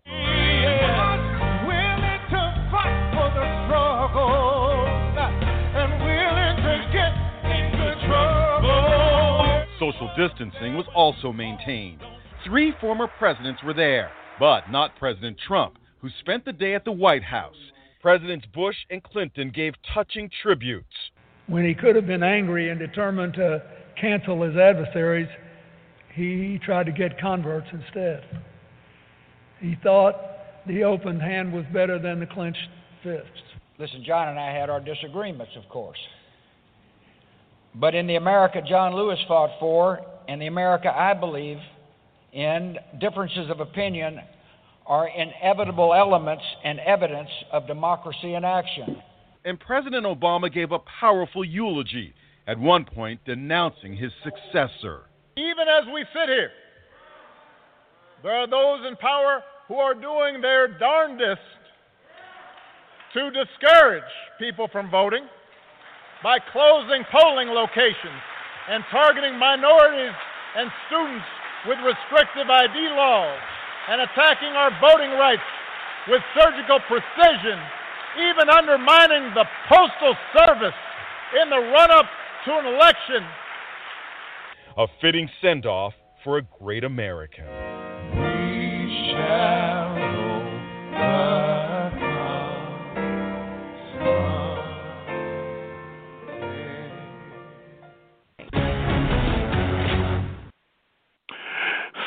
That uh, his funeral, John Lewis's funeral, capped off a week of celebration for this civil rights icon, and like the piece said, basically a lot, you know, a lot of people stepped up and said some wonderful things about the congressman, but it was the words of President Barack Obama who has everyone kind of excited and giddy, and so now people are saying the 2020 campaign season has officially kicked off because now we're seeing more of the 44th president of the United States. Let, let me let me start this set off with you, John.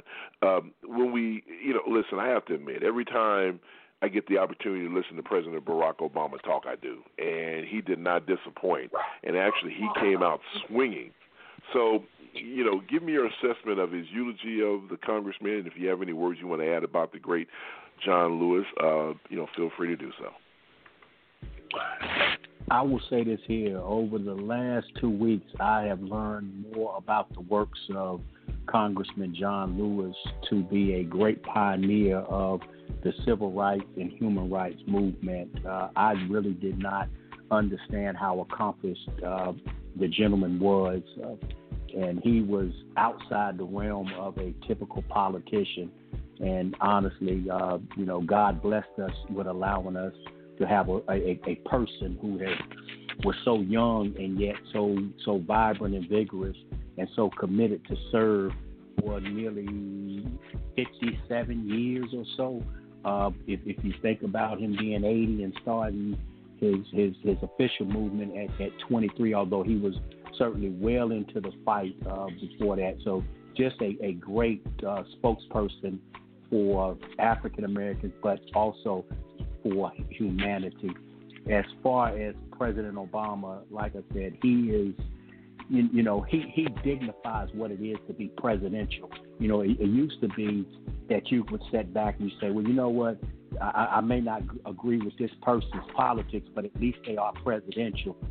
And now we don't see that uh, at all. So this is still the reigning president to me. Uh, like I say, that imposter that, that that's in Washington now, that criminal that's in Washington now, I will be glad when this American nightmare is over with. Um, but those are, you know, my words are few. Again, it was great just seeing him scroll out there in his President Obama mannerisms uh, to mm-hmm. the dais and to the pulpit, and like I said, just just a great representation of, of, of a human being. You're absolutely correct, man. You know, every time I see him with a shirt and tie, man, and a suit, I'm like, there he is. It, it's like it's this warmth, Vanessa, that there was a time where we had an American president who cared about a nation. You may not have agreed with his policies. I think George W. Bush said that best when he gave his remarks, saying, look, he and John uh, Lewis didn't agree on everything. But the one thing and the one common denominator that all these people have is, yeah, we may disagree on policies and procedures, but at the end of the day, we love this country, and we are, we the people, uh, make up this great nation of ours. That's not what we have at 1600 Pennsylvania Avenue at this point. And what's shocking and I love how President Obama mentioned this during his eulogy. Yeah, it's great for you to stand up and talk about how great he is, but these are the same people who are, you know, uh, you know, blocking legislation that the rep- that the representative, you know, gave and shed blood for. So, what say you in regards to the events of the past week for John Lewis and the fact that we saw, you know, the forever president, President Barack Obama, give the eulogy? And like John said, man, when he strolled up I said, look at the president. There he is. There he is. What say you, Vanessa? Let me say that. Um, let me say that um, you know I, I I just was so glad to see a person that was presidential and could get up and make a complete sentence and not lean over to other people to um, vouch for them. Well, can we do this? Can we do that? I mean, President Obama, not only is he something nice to look at, but he's so dignified. Oh, oh hush. He's good looking, he's dignified, he's articulate, you know, and he speaks what he wants to say and such he tells you to kiss his behind in such a manner that you don't even catch it until like 10 minutes later. It's like, did he just say blah, blah, blah, blah? I mean, he's so dignified. But for President, no, let me, let me rephrase that. What you say, Johnny D? So for that criminal that I call 45, I don't call him president anything, I call him 45. 45 was out playing golf, and they made it a point to show this week while this stuff was going on that he was um, playing golf. Uh, so you know, I just I just hope that somebody can step into uh, Lewis's shoes and um, and and carry on what we've got going right now. This movement that we have right now that is so strong and powerful, and people are listening um, and they're paying attention. And even in Portland, where I disagree with all of this that's going on in Portland. It's like, okay, y'all, time out. We didn't protest it. But if you look at the people, they're white. 75% of them people in Portland that are protesting are white. I kept looking at it, trying to find some black people. So everybody is looking. They're paying attention. Do good trouble, is what he always says. And if I can get that on my Facebook page, Vanessa is doing good trouble. And I think we all should be trying to do that in his honor. In Jesus' name. Because that man was something. Amen. Else. He was. What a man. What a man. And, and, and you know, and, and, you know, one of the things that President Obama said, Mr. Elias, during his eulogy, eulogy, he said, imagine that. He wasn't really no older than, you know, his oldest daughter. And this man said, hey, I have to stand up for something.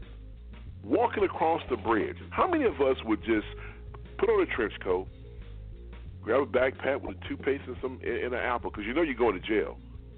You know you don't have the financial means of getting yourself bailed out. You don't know how that's going to happen. All you know is that you represent what's right and what the truth is, and how people should be, you know, how people should be treated, and what the Constitution says.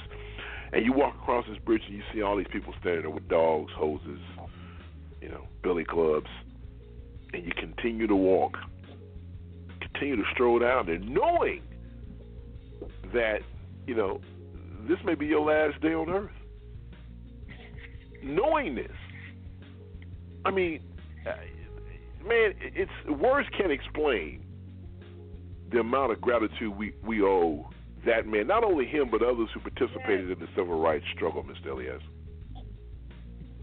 Well, well, Jay, you know we can't even get some people out to vote. Oh, you know, my God, man. You know, I always I've, I've said it and I will say it again and again and again. We owe John Lewis a great gratitude of debt, man. And you know, how do you honor this man? You honor him by getting your your, your yourself out and you vote. If you don't vote, you, you, come on, man. You got to get out and vote. You got to have a voice to get out and vote. If you don't vote, you don't honor this man. How many of us at that age would have done that, Jay? I know I probably wouldn't have. I, I, I'd sit here and say, at that age, yeah, I, I wouldn't be ready to die for something like that. But at this age, man, me and my brother were talking about it the other day. If they stop us from voting by mail, would I go into a voting booth and vote with the coronavirus? I'm ready to die for it, man. I am definitely ready to die for it because that's how important it is to me. So, you know, you got to stand up because, like Martin Luther King said, if you don't stand for something, you'll fall for anything. So I'm, I'm I choose to stand up and vote, no matter what's going on. I'll go and voice my opinion because I'm telling everybody you got to vote. And if you know, if they won't allow you to vote by mail, because right now, what President Barack Obama said was right. They are stopping the mail system. That's why I couldn't believe I sent something to Jay, and it took. It usually takes two or three days to get to Houston from Indiana. No, it took like a week and a half to get there. So, and, and I sent something to my cousin who lives right next door to me in Wisconsin. I mean, I could get to her house in about an hour and a half, two hours at the most. It took almost three weeks for her to get her mail. So when I'm telling you they're playing games with the post office and they're playing all these games to say that the mail is is what uh, whatever, look, folks, they're doing this to stop you to vote. They're talking about the largest voter fraud, not everything in history. Prove it. Where's your proof at? There's there, there's no proof to prove any of this stuff. So how do you get out and vote? You honor John Lewis. You get, you go out and vote because we're standing on his back right now. What what's going on now? We're standing on his back, and if you don't stand, if you don't stand, you're gonna fall.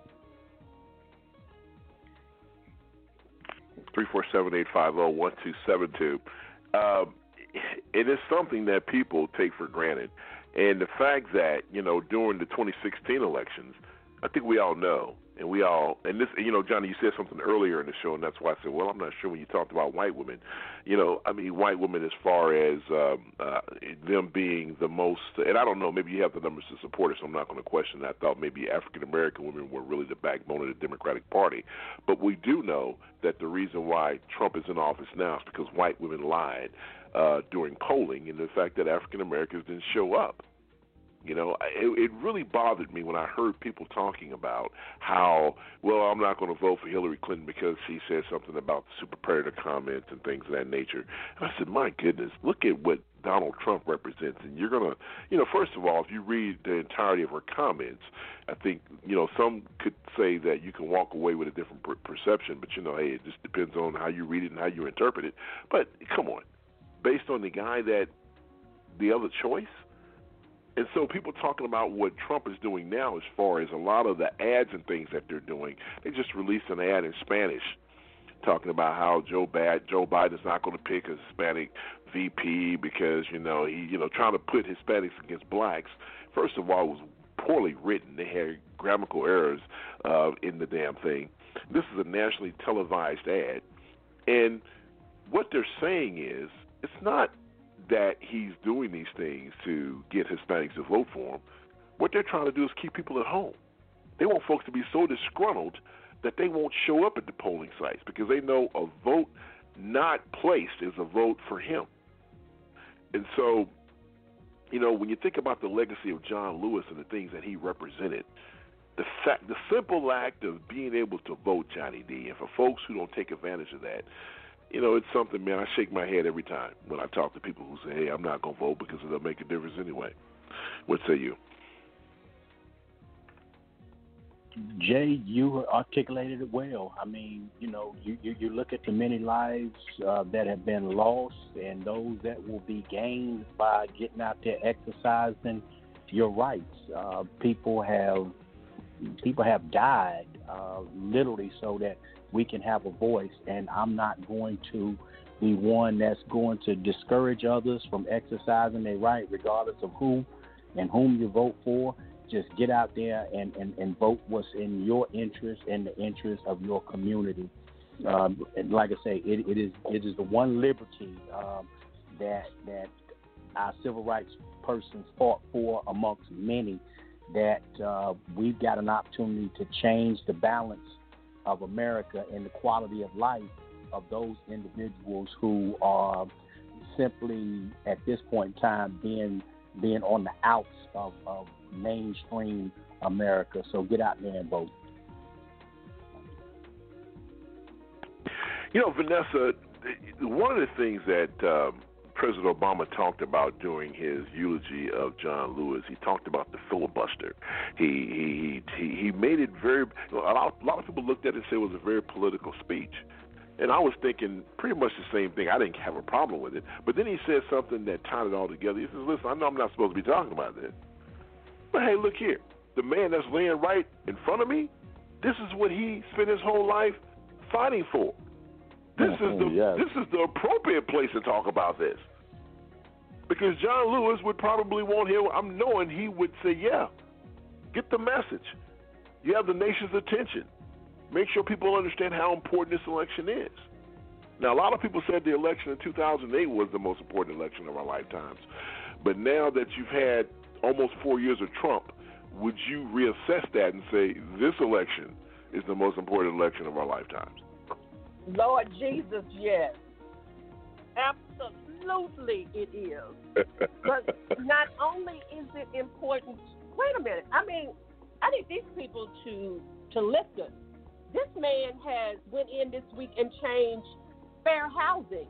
So for you black people that are listening and y'all voted for Trump and y'all are going to continue to vote for Trump, guess what? Trump doesn't want your black behind living in white neighborhoods because this week he changed what Obama put in place to where black people cannot move into certain neighborhoods like if they're on housing or they're getting cheap rent or something like that. You know, and, and it's not I'm not saying anything about my neighborhood, but I'm just saying that sometimes people might not want certain characteristics of people in their neighborhood, but you can't go in and change it because you don't want black people to stay in a white neighborhood. I mean, in Houston, they gonna have fun with that. So it is so important to go and vote and to vote blue. I don't care if you vote Republican the next time and don't have Biden in there. But this time, this time, this time, I need y'all to go and vote blue Democratic to get Trump out because Trump does not care anything about black people. And guess what, Hispanics? You still got children in cages. He don't care nothing about y'all either. So it's very important to go and vote. This term, vote Democratic. Just get him out. Y'all can go back and be a Republican black. I don't care. Just get Trump out because Trump don't care nothing about you. Just well, it's saying. interesting you say that. It's interesting you say that because you know you have you know the Lincoln Project, you have you know never Trump Republicans, a lot of Republicans. I don't think I've ever seen so many prominent people uh, uh, from one party switch to another party. This man has changed the dynamics of uh, the way we will look at the presidency from from from this day forward. Now, and, and you know, and speaking of which, you know, we you know the coronavirus is out of control. You know, he has no plan for that. He hasn't talked about what he's going to do in his second term, has he? All he talks about is He how the, the, the, the first how the elections. Yeah, the election is rigged, and you know. Listen, first of all, let me say this: um, thoughts and prayers to the family of Herman Cain. Uh, you know, he passed away this past week uh, from the coronavirus, and a lot of people are saying, "Hey, look." And I and, and let me say this: I saw uh, I watch MSNBC a lot, and and uh, what's the what's the brother that used to be the chair of the uh, Richard Steele used to be the chair of the Republican Party, and he says, "Look, he was my buddy. I loved him to death, and I hate that he's gone." He said, "But you know, we can't fix stupid." You know, we're telling everyone what's going to happen, and you continue to put yourself in this situation. So at the end of the day, you make that choice. Think about it. You attend a place, folks, who's listening to us, and they say, hey, you don't need to worry about that. You're completely safe. It's a hoax. It's just the other side trying to gym you up. Oh, by the way, just in case you get it, we need you to sign this waiver form so that way you won't sue us. really? I, I mean, see, to, to me, John, this is where, in my opinion, this is how people don't equate common sense to the things that they are looking at or the things that they're experiencing when they deal with matters that are happening in this environment. Because under normal circumstances, if someone says, "Hey, you can walk in that gas chamber," man, that gas not going to kill you. It's it's a hoax. Nothing's going to happen. But hey, if you do walk in, we need you to say, "Hey, you're not going to sue us because we put you in this environment." I mean, would that, would you actually would you actually do that? And I think that's the thing. You know, you talk about people tell you to wear seatbelts.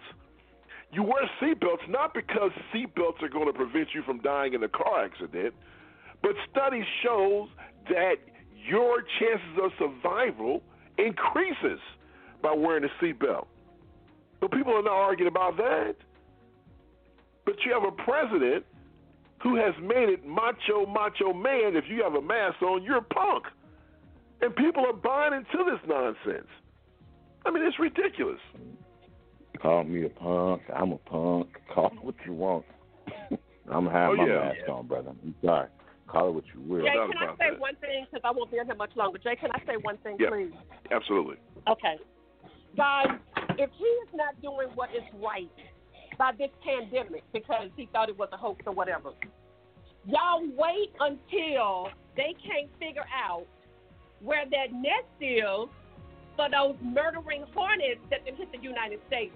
And they found some in Washington that I posted on my page. The hornets, if y'all want to check me, by all means, Google the hornets that are killing the people in Africa and now they've made it to the United States. And they're in Washington.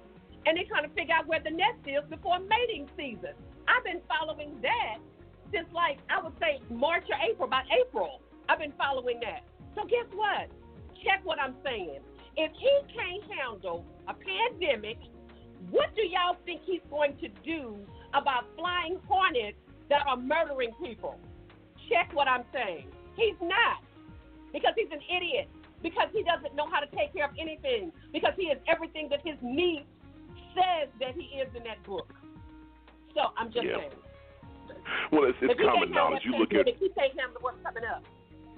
Oh well, you know this exposed. I think it's you know, and it's you know, Johnny, John, you say this all the time, and I'm going to get your final comments here. You say this all the time about how sometimes you think we're being punished. God is punishing us for you know some of some of the things and decisions that we've made, and, and and and it's just amazing to me how a man who stands up and says a whole lot about nothing conned American people to vote for him, and I think that you know this was, you know, and, look, I'm not a guy that believes in, you know, ghosts or anything like that, but this could be a correction. No one has ever seen anything like this before.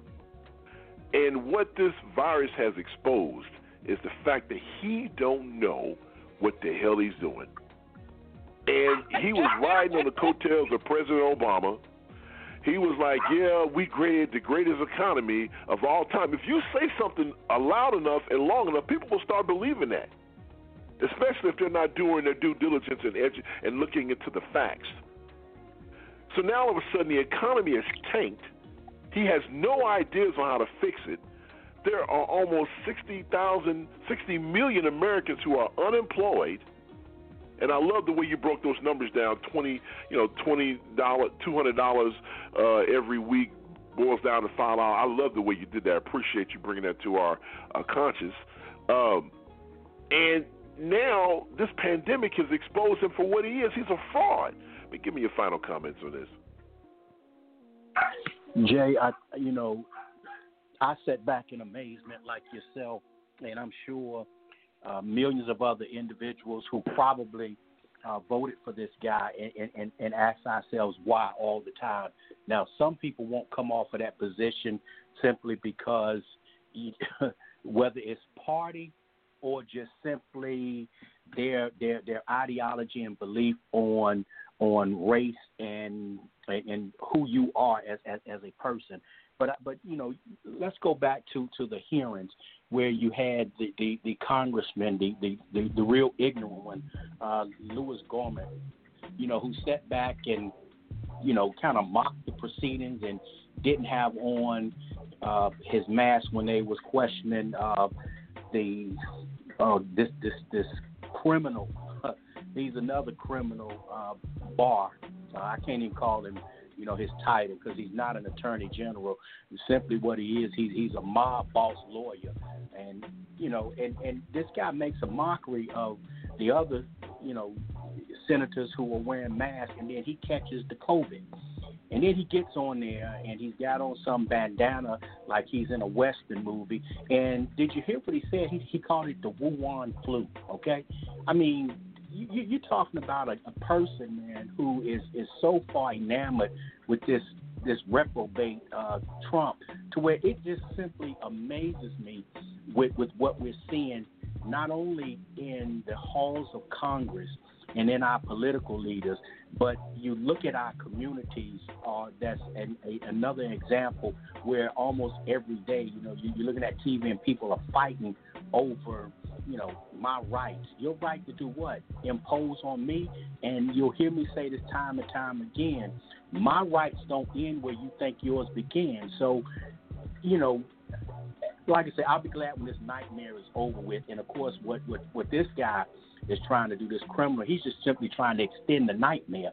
He understands what's at stake, and that's why you you, you see things such as this appointment of this postmaster and you know him cutting you know overtime out and purposely purposely trying to to delay the mail. So he's already setting up he's already setting the stage to talk about you know the the mail-in votes are are going to be rigged.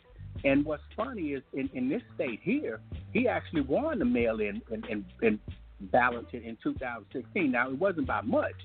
So he was a beneficiary in 2016, but just so he can grasp that straws, he's doing this here.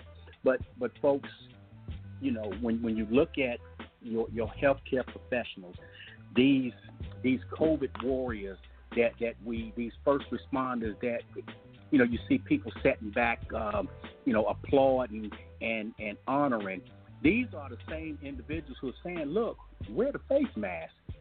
So if you if, if you feel like it's so political, honor those individuals that, that, that you swear allegiance to, that, that you don't want to take a mm-hmm. knee to, and, and that you want to set back and say are patriots. Honor those individuals who are telling you right now wear the face mask because their work is being overbearing.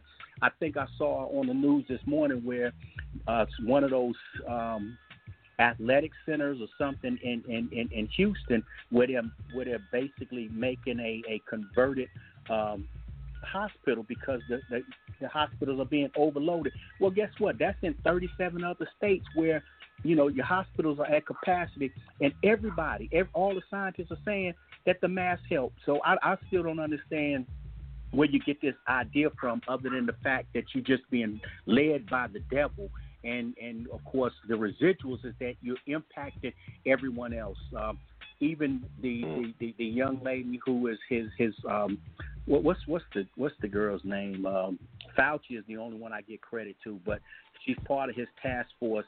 And this morning on one of the news uh, broadcasts, she had Burke, projected Dr. that Burke. it could very well.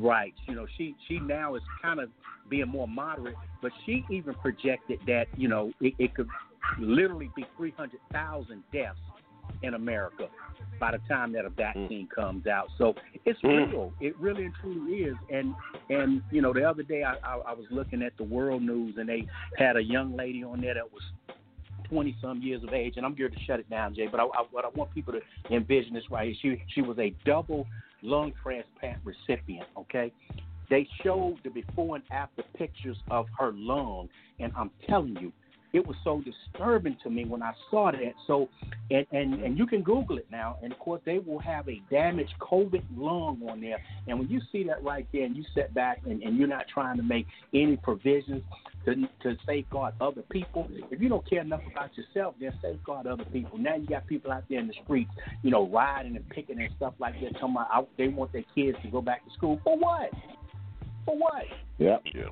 To get sick? That I one was mean, I don't Illinois, understand Johnny. it. I don't understand it. That yeah, one- I don't understand. That, that woman was out of Illinois, and I I, I seen that I seen that that that one firsthand. I was like, my God. And, and it, it, she wasn't the first one. She's like, I think she's the second one. There's another guy that Yeah, got it right. done too. Wow. So- wow. Mr. Elias, let's go to service your last word because we're up against time. All right, we're going to step out, take a break. We'll be right back with uh, Chatterbox and our final thoughts. You listen to the serious side. It's time for this week's edition of Under the Radar stories that didn't make the cut for the live show. However, they are important stories that you need to know. Here's our story for this week. For Lieutenant Junior grade Maddie Swegle, the sky isn't the limit, it's just the beginning. It's fun because it is difficult at the same time. Swegle making history this month, completing her final training flight to become the first black female tactical jet pilot in the Navy's nearly 110 year aviation history. I think that representation is important uh, because we are a very diverse nation. so I would like everyone to believe that they can achieve whatever they want to do. In an interview released by the Navy, she says growing up, her parents told her she could be anything. And when she saw the Navy's Blue Angels, she knew her calling. They were just so cool. I love them. Yeah, I just love the fast planes. Swegle going on to train among the country's best for the last three years. It's amazing to think about uh, where I started, and I couldn't. I'd never been in an airplane before, so it's just one step at a time. Her historic achievement celebrated by many. Senator Kamala Harris writing, You're paving the way for young girls everywhere. The Navy's Vice Chief of Information tweeting, Go forth and kick butt. Swegle joining a list of other trailblazers. Rosemary Mariner, who became the Navy's first female fighter pilot in 1974. And Brenda Robinson, the first black female to earn her wings in the Navy in 1980. But the Navy's lack of diversity among its pilots has been criticized. A 2018 investigation found that out of roughly 1,400 FA 18 Hornet pilots, only 26 were black and only 33 were female. Last month, the Navy creating a special task force to address the issues of racism, sexism, and other destructive biases and their impact on naval readiness. Swegle now hoping her story will inspire many others. I hope that my legacy will be that there will be a lot of other women and minority women and uh, just different faces uh, that come forward and know that they have all the tools that they need and you know follow their dreams. That's it. Thank you for listening. And remember, every week we'll feature stories that you need to know right here on Under the Radar, sponsored by the TJRS Radio Network, online radio at its best. I'm Jay Rao. See you next time. You are listening to the TJRS Radio Network.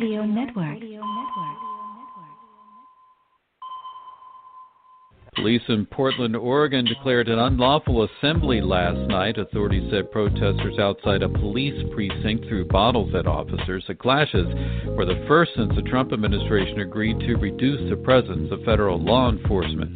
Minnesota's Matt Dumba is the first NHL player to kneel during the national anthem. Dumba took a knee as two other black players stood with a hand on each of his shoulders. Dumba spoke about racial justice ahead of the Oilers Blackhawks game in Edmonton as the league restarted its season this weekend. Major League Baseball continues to have a rocky start to the 2020 season as teams contend with the threat of the coronavirus. Emily Files of member station WUWM in Milwaukee reports. The three game weekend series between the Milwaukee Brewers and St. Louis Cardinals was postponed after one more player and three staff with the Cardinals tested positive for the coronavirus on Saturday. Two Cardinals players had already tested positive on Friday. Also Saturday, Milwaukee Brewers outfielder Lorenzo Cain released a statement saying he was opting out of the rest of the season. He said it was the right decision for himself, his wife, and their three young children. Miami Marlins second baseman Isan Diaz also removed himself from the season over the weekend out of health concerns. The Marlins season was put on hold after an outbreak infected more than 20 people affiliated with the team. For NPR News, I'm Emily Files in Milwaukee. And I'm Giles Snyder. This is NPR News.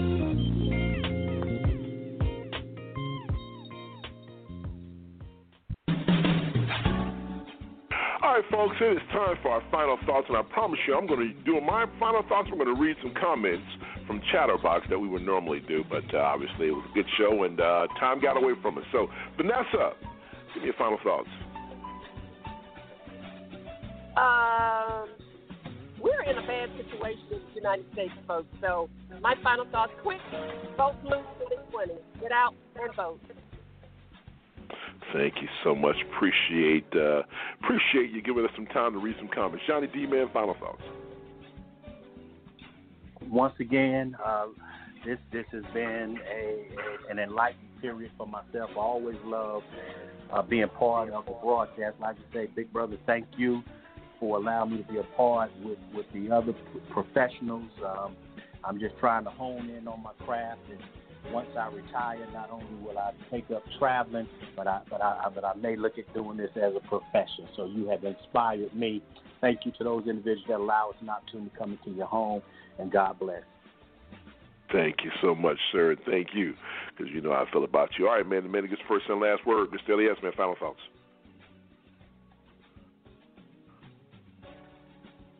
Mr. Elias, your mic's not on. Look, Okay. folks, get out Well, and vote. There Um, is. Okay. John Lewis and Martin Luther King paved the way for you to, to, to get out and vote. Treasure that, and, and, and, and if it wasn't if it wasn't that important for you to vote, why do you think Republicans are doing everything in their power to stop you from voting? Yeah, absolutely. All right, let me use my final thoughts to read some comments that normally we would read during Chatterbox. The pastor, Stephen F. Jones, peace and blessings, family. Love the second set. I agree with Johnny and Jay. I don't think Biden exposed the notes deliberately.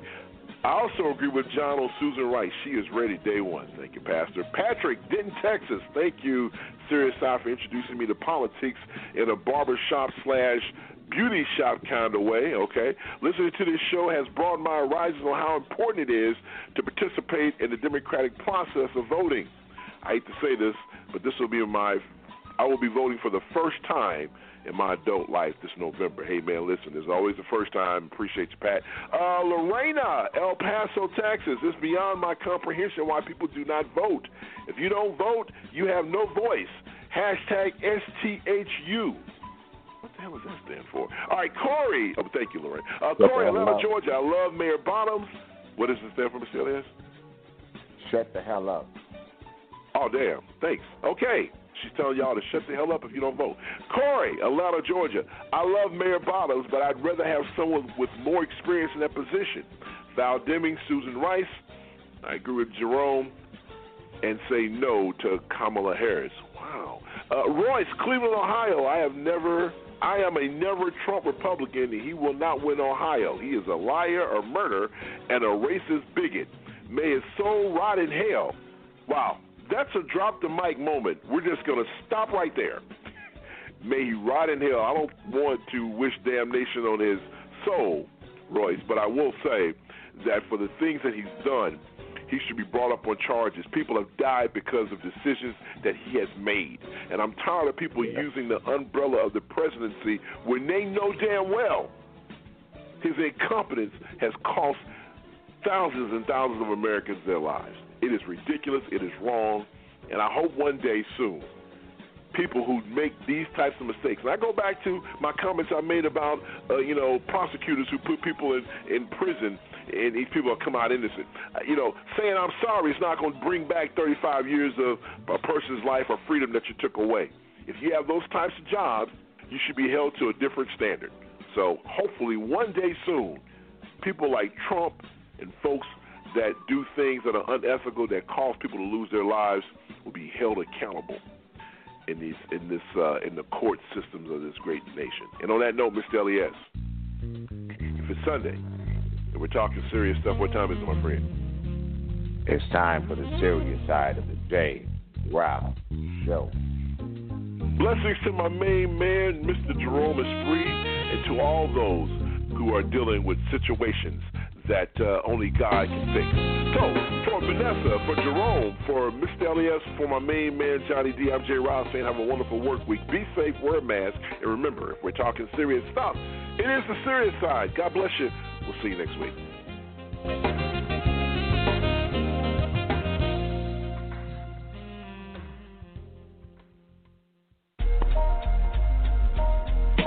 You are listening to the TJRS Radio Network. Network.